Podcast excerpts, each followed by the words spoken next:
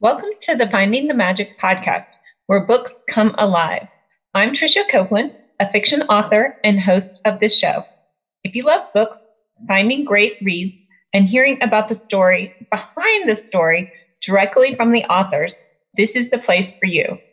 Whether you like fantasy, science fiction, dystopian, or romance titles, I think you'll find something to love in my playlist. Listen in to discover something magical about a book or two today.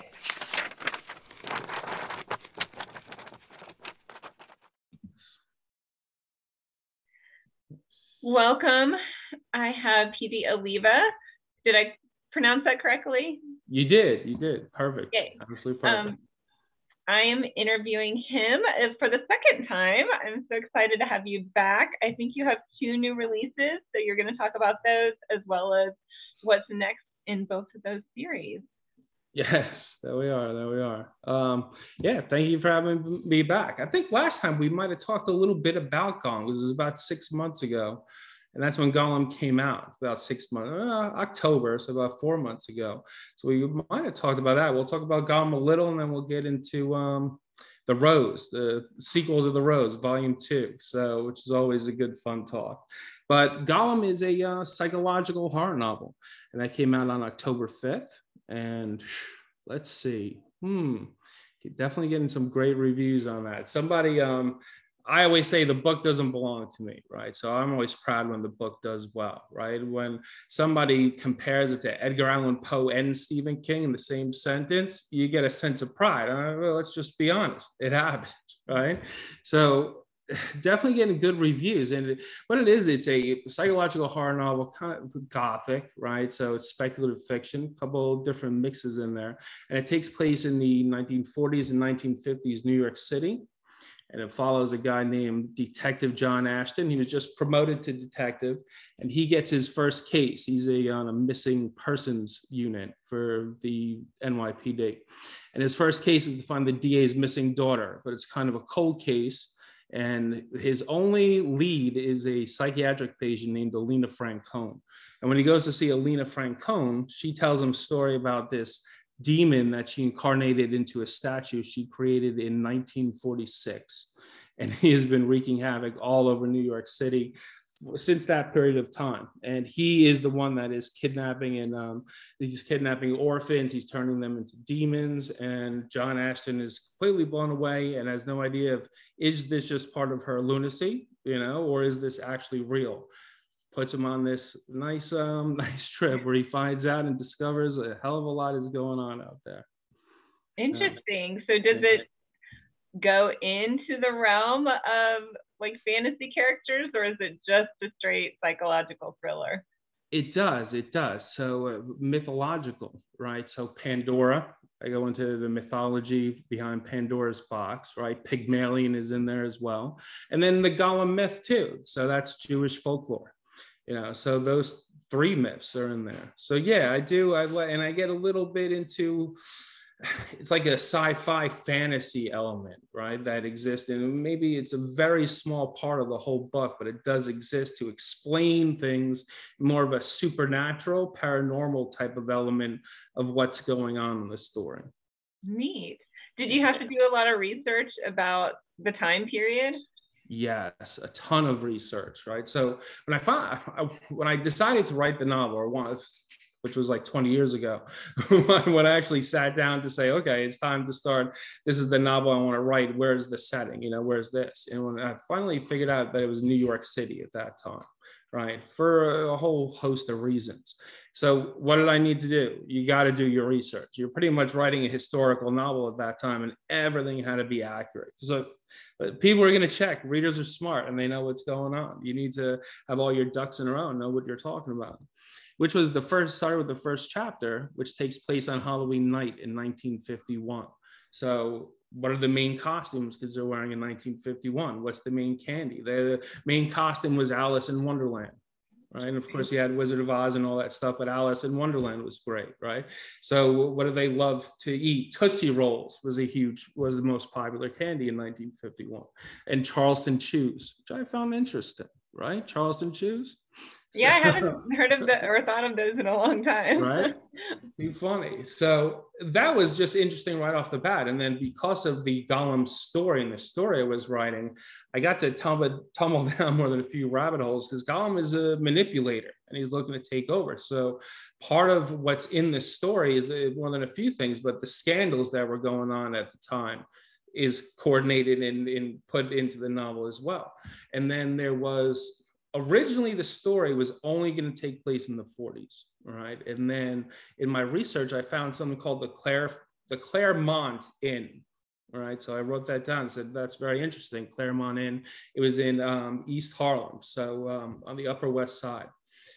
I said, that's very interesting. Right. So when I wrote it down, I forgot what it was. And like a week later, I said, oh, the Clarefield Inn. So I kept thinking Clarefield Inn. And I was researching, I couldn't find it. And it finally popped up Claremont Inn. So when I put it in the story, I called it the Clarefield. That's what it's called. But it was a really a hotel that existed an inn from the 1800s until that point. And what happened is there was a fire that happened that burnt down that inn in 1951. So I thought that fit perfectly into the story as well. So that hotel itself is very is the gothic persona. You know, that's your your big mansion type of thing, right? Mm-hmm. So it fit perfectly in. And then the story, the fact that it got burnt down, and the reason they say they say it was the original fire was started by hot coals left unattended because there was a demolition crew and they were turning it into a park, left unattended, and it burned the hotel down. So I even put that in there as well. You know that these and you, you got to read the story. I don't want to give spoilers. But there's a reason why the hotel was burnt down, and you kind of discover that it kind of in the beginning as well. So it's not that much of a spoiler. Interesting. Yeah. That sounds really fun to write as well. Yes, it was. You know, inspiration. I grew up on classic literature, you know, so Frankenstein was still my favorite novel to this day, right? And of course, your Dracula, you know, that whole time period, Edgar Allan Poe, Dr. Jekyll and Mr. Hyde. I mean, picture Dorian Gray, go through the whole 1800s, absolutely fantastic, right? So a lot of inspiration from that came into the book and there's tidbits in there. You know, I'll do a little play on Edgar Allan Poe. You know, um, like The Raven, as far as what I'm writing stuff like that. That people who love literature can pick out. You like play, pick the reference. You know, to the books that are in there. So definitely, um, definitely an homage to classic literature too. Awesome. Well, that's super exciting that you have that out there. The next series you have is the Rose series. I think last time the first book had maybe just come out when I interviewed you last time, and now you have a 2nd mm-hmm. book out, correct? Yeah, yeah, it came out a, about a month ago, and it's volume two. And let's see, the I love my first book, you know, and uh, wrote it it's fantastic you know it just pumps you know that when i wrote volume one it was more about energy and just battle after battle and how to move fast because that was the the story that it needed to, con- to contain you know considering the storyline the plot. Guy goes into an underground medical complex to fight alien vampires and gray aliens trying to rescue this person. It's going to be a lot of action packed right? So when I sat down to write volume two, we're the writers, right? So we got the whole story in our head. This whole world is playing out. But with volume one, I was only able to give a very small piece of that because of that plot line. You know, 90% of the, the book takes place in the underground complex. So this gave me the opportunity to, to show and to like bring out the entire world of what's going on. And in the book, the alien vampires live in Hollow Earth right? So I got to play with Hollow Earth and create a whole, it's called Drox City. They're called Drox, right? So um, they're alien vampires. And it's called Drox City and it's made of like all crystals and silver, like beautiful. I went even, you know, I had researched a lot of the Nikola Tesla and, you know, how, he, how would he make a city? You know, this was made by a genius mind like that. So I got to play around a lot with that. And I got, had the ability to, all right, what is the depth of the alien vampire species? You know, these aren't, this is an actual, they're vampires, yes, but they're aliens, right? They're aliens from another planet. They have a whole species, they have a culture, right? So what is the culture of the alien vampires? So I got to, I got to showcase that. And then my favorite character. I'm always a villain character, right? I love my villains. I love my Golem. I'm writing a horror novel as well, actually editing it now called Jiggly Spot and the Zero Intellect. And Jiggly Spot is the main character. I love my villains. And in The Rose, the villain is Sanos, right? So I got to stretch and give his character so much depth, right? And relying on a lot of inspiration from uh, one of the few key factors, but mostly Heath Ledger's performance as the Joker, right? Uh, the way he, the diabolical and maniacal way of his thinking, an anarchic way of his thinking of just to hell with everyone type of philosophy. And I just want to see everything burn and really get in depth with this character. And when all my books are multiple points of view. So you're in the alien vampires, even Golem is multiple points of view. You're in the alien vampire's head, you're in the gray alien's head you know you're in the the female protagonist and the male protagonist you know you're in all the side characters you're getting to everybody's head and i i'm also a psychologist right so i love being into the depths and throes of you know the mind and how it's working and it was such a great play and it volume one was 92,000 words. This was 120,000 words. So it's a big one. And the crazy part was I was going to keep going, right? And because my original plan was to only have two volumes, right? What's funny is I'm watching um, Kill Bill yesterday, right? So the reason it's called Volume One is because Kill Bill Volume One and Volume Two. So I was only planning on having two um, books, and then this one just got so long. It's like, "There's a whole other book here, so I might as well just write it." And you know, the ending was fantastic. I'm like, "Do I really want to go on from here? Why do I want to do that?" You know, it ended in the way it was supposed to end. So I was happy about that. But getting into the depth of that character with Sanos to me was it's like so touching. And me and my oldest son, who's 22, that's his favorite character as well. So he's reading the book now. And yeah, we love our Sanos. I, I love creating a good villain and getting like where the, the character is somebody that you know. You know, that to me is what makes writing fantastic yeah when you are living and breathing and you're in the character's mind right? Or the character's in your mind i'm not sure which way it works. Something like that right? Something's happening. Maybe they're um, sending us signals from another dimension or something like that and we just don't know it you know? So did you so the rose series is finished now no. Okay. So there is going to be volume three, right? So at 120,000 words, it was definitely best at that time. All right. You know, love the way it ended, that whole other story. Let's, you know, make it what it's supposed to be and give it its own, um, its own audience as well, you know, and its own voice. So there is going to be volume three, and I'll probably start writing it, I would say, in about a month or so. Uh, that is um, key on the list at the moment. But I do got to finish a little bit of edits with Jiggly Spot. Interesting. And what genre would you say the rose is? Do you have okay, so, alien vampires? Do you have yeah. humans that are aware of the alien vampires, right? Yeah, that's right. All right. So I would call it because it also takes place after World War III in a dystopian society, right? Okay. So uh, we'll give you the long, all the genres, right? A dystopian, science, sci-fi, fantasy, action, adventure, thriller novel. Awesome. Oh, I love it. it sounds and like you practice that every day. no, no. I do practice Jiggly Spot because I wrote it down, right? It's a satirical, cosmic, grindhouse, horror, fantasy, thriller novel. Interesting. And you're writing that one right now, right? Jiggly Spot was actually is my um, COVID quarantine novel, okay. right? So, but what I do is I write a book and then I sit, I let it sit for months right? And then I'll start going back to doing the edits, right? And then I edit like a crazy person for about nine months and then start putting the book out, right? So editing to me is just as fun as is writing them, right? I love the editing. It's a different hat to put on. So I like the the change in roles, you know. So I forgot what I was saying. See that? Sorry. um, we were talking about your genres. So oh yes, that's right. Is, is Golem a standalone as well?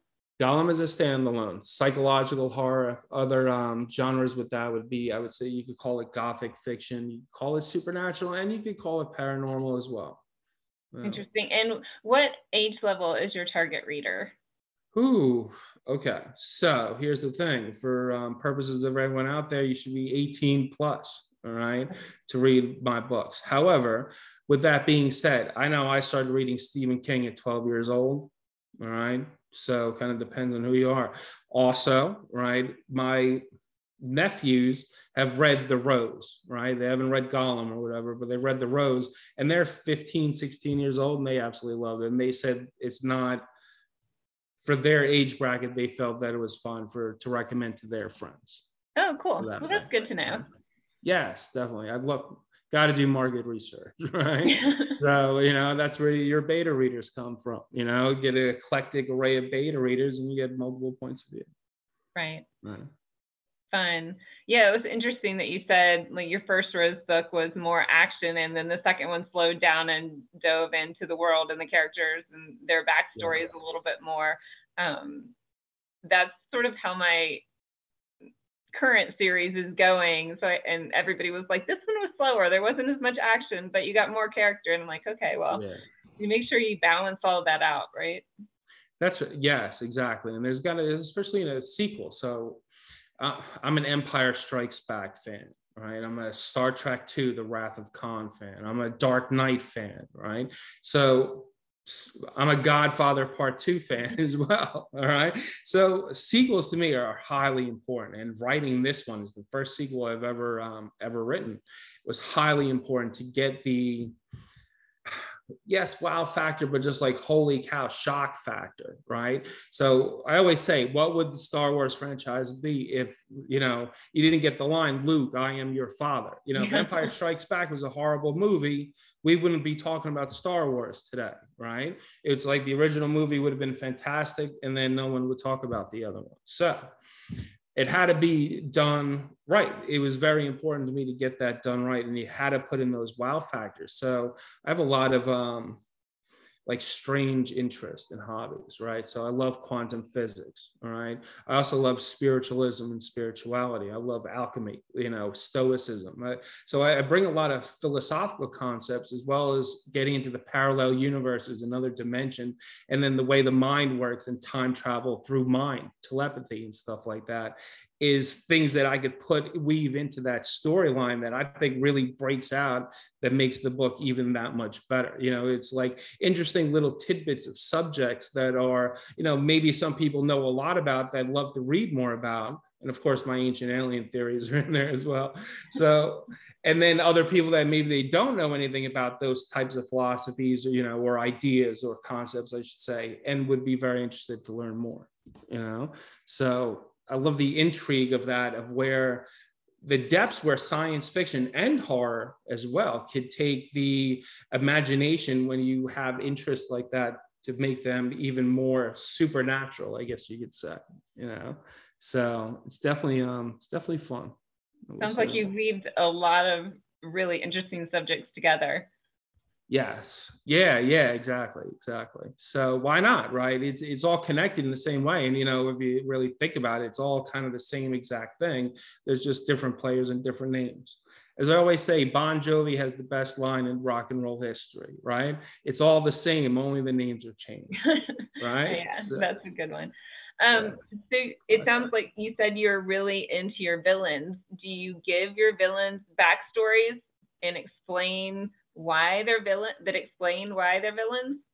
Yes, yes, definitely. Um, with Golem, his backstory, I, I love telling the backstory through other people's discovery, right? So it's like the characters are discovering at the same time the readers are discovering, right?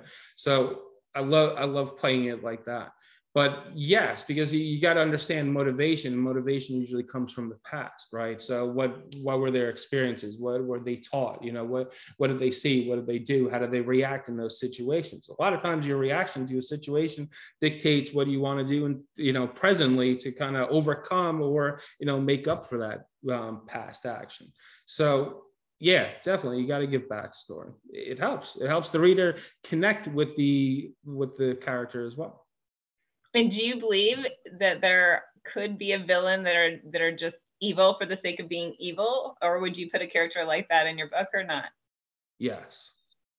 Golem is that. Okay. That's Golem. He's evil for the sake of of being evil, um, and he loves to manipulate. He does. He's the master manipulator, is what I call him. Absolutely. You know, because he'll he's the type he's I relate them to a con man, right?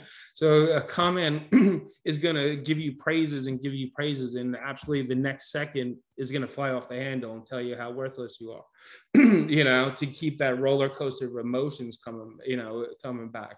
And that that's that's Golem right there. And his only intention is is just anarchy and evil, well, and control, right? But with the reason behind it well, with a you know a horrible backstory, I'm guessing. Yes, that's right. That's right. Golem is very old, very very old. And he is he a human or no? He is not. All right.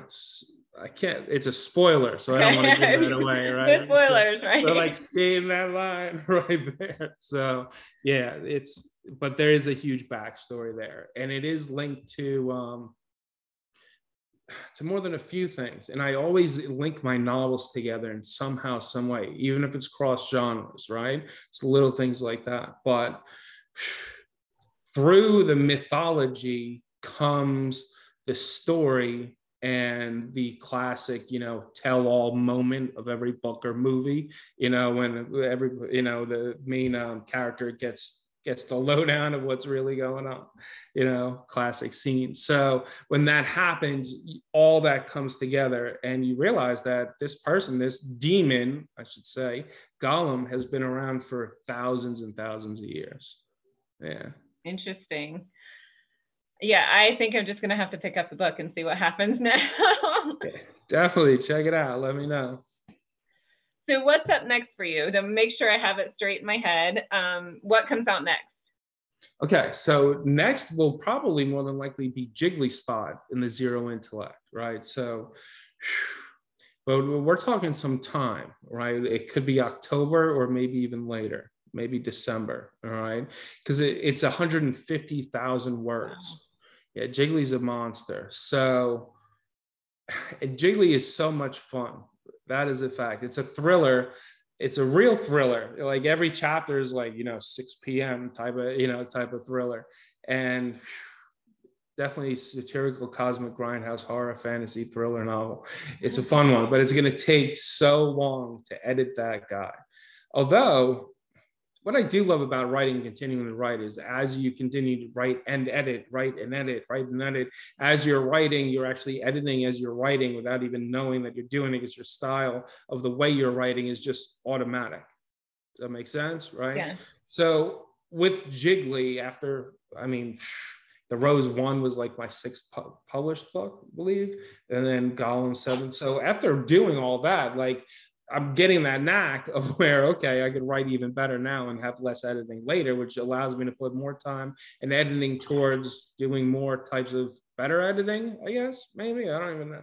So we will see, but it's going to take a long period of time, but not that long. So I'm anticipating how long it's going to be. Fine. So this is my favorite question to ask all my authors. What do you, sorry, my dog's like right here. She's begging right. for attention. Um, what do you want your readers to take away from when they're reading your book, or what do you want them to experience? All levels of emotion, right? Give them the highs, give them the lows, give them a profound reading experience where they say, That's a great piece of literature. That would be great. I would like that you know, and then all of, even saying, hey, that was one scary book. And I'm like, all right, I'm satisfied, right? you know, it's like, I did my job. I love it when I've had a couple people tell me that the the book made it into their dreams, right? And that was a few books, right? That was the Rose Volume One, and a couple Golem people said that too. And I love that because there's only one book that's ever made it into my dreams, which was Coldheart Canyon by Clive Barker. Interesting. So I like that yeah, definitely very cool. Yeah, most authors will say their book started as dreams, but a book making it into your dreams, yes, that is another level, right? Fact. That is. Well, thank you so much for being here. Hey, thank you for having me. It was a great time again. Thank yeah, you. Yeah, tell the listeners where they can find you in your book. Yes. Okay. So go to Amazon, pdoliva.com is right there, right? Um, look that up. Also, my website, pdoliva.com. Perfect. Sign up for my newsletter. Send that out like once a month. You know, if nothing's really going on, I'll send it out, you know, every other month. I don't I don't like spamming people. So go ahead and sign up for the newsletter. And let's see. Oh, I do have a Facebook group. It's called PD Oliva's Reader Group and Book Club. All right. So go there. It's a book club. We are actually about, we're getting recommendations for our February book club read. So go there, be there, and give us some recommendations, and we'll maybe pick a book that you choose, right? In that sounds February. like a lot of fun. Very cool. Yeah, I love reading books, and I always wanted to be part of a book club. So I said, why not just create my own book club? You know, online book club. That's exactly, exactly. So come on over. Very cool. Well, thank you again. And we will be looking forward to, I guess, the next books to get. I haven't gotten Golem yet. Golem, Rose 1 and 2 are out. And then, how did you pronounce it? Jiggly? Jiggly Spot and the Zero Intellect. Coming hopefully end of 20 or sometime in 2022. Sometime in 2022. And then volume three in 2023. Thanks. You're welcome. You Thank soon. you very much. Bye. I hope you enjoyed this episode of the Finding the Magic podcast. I'm your host, author and podcaster Tricia Copeland, and I love getting behind the scenes. If you like the podcast, make sure to subscribe and stop in each week to discover new authors and books. Thanks for listening, and until next time, keep finding the magic.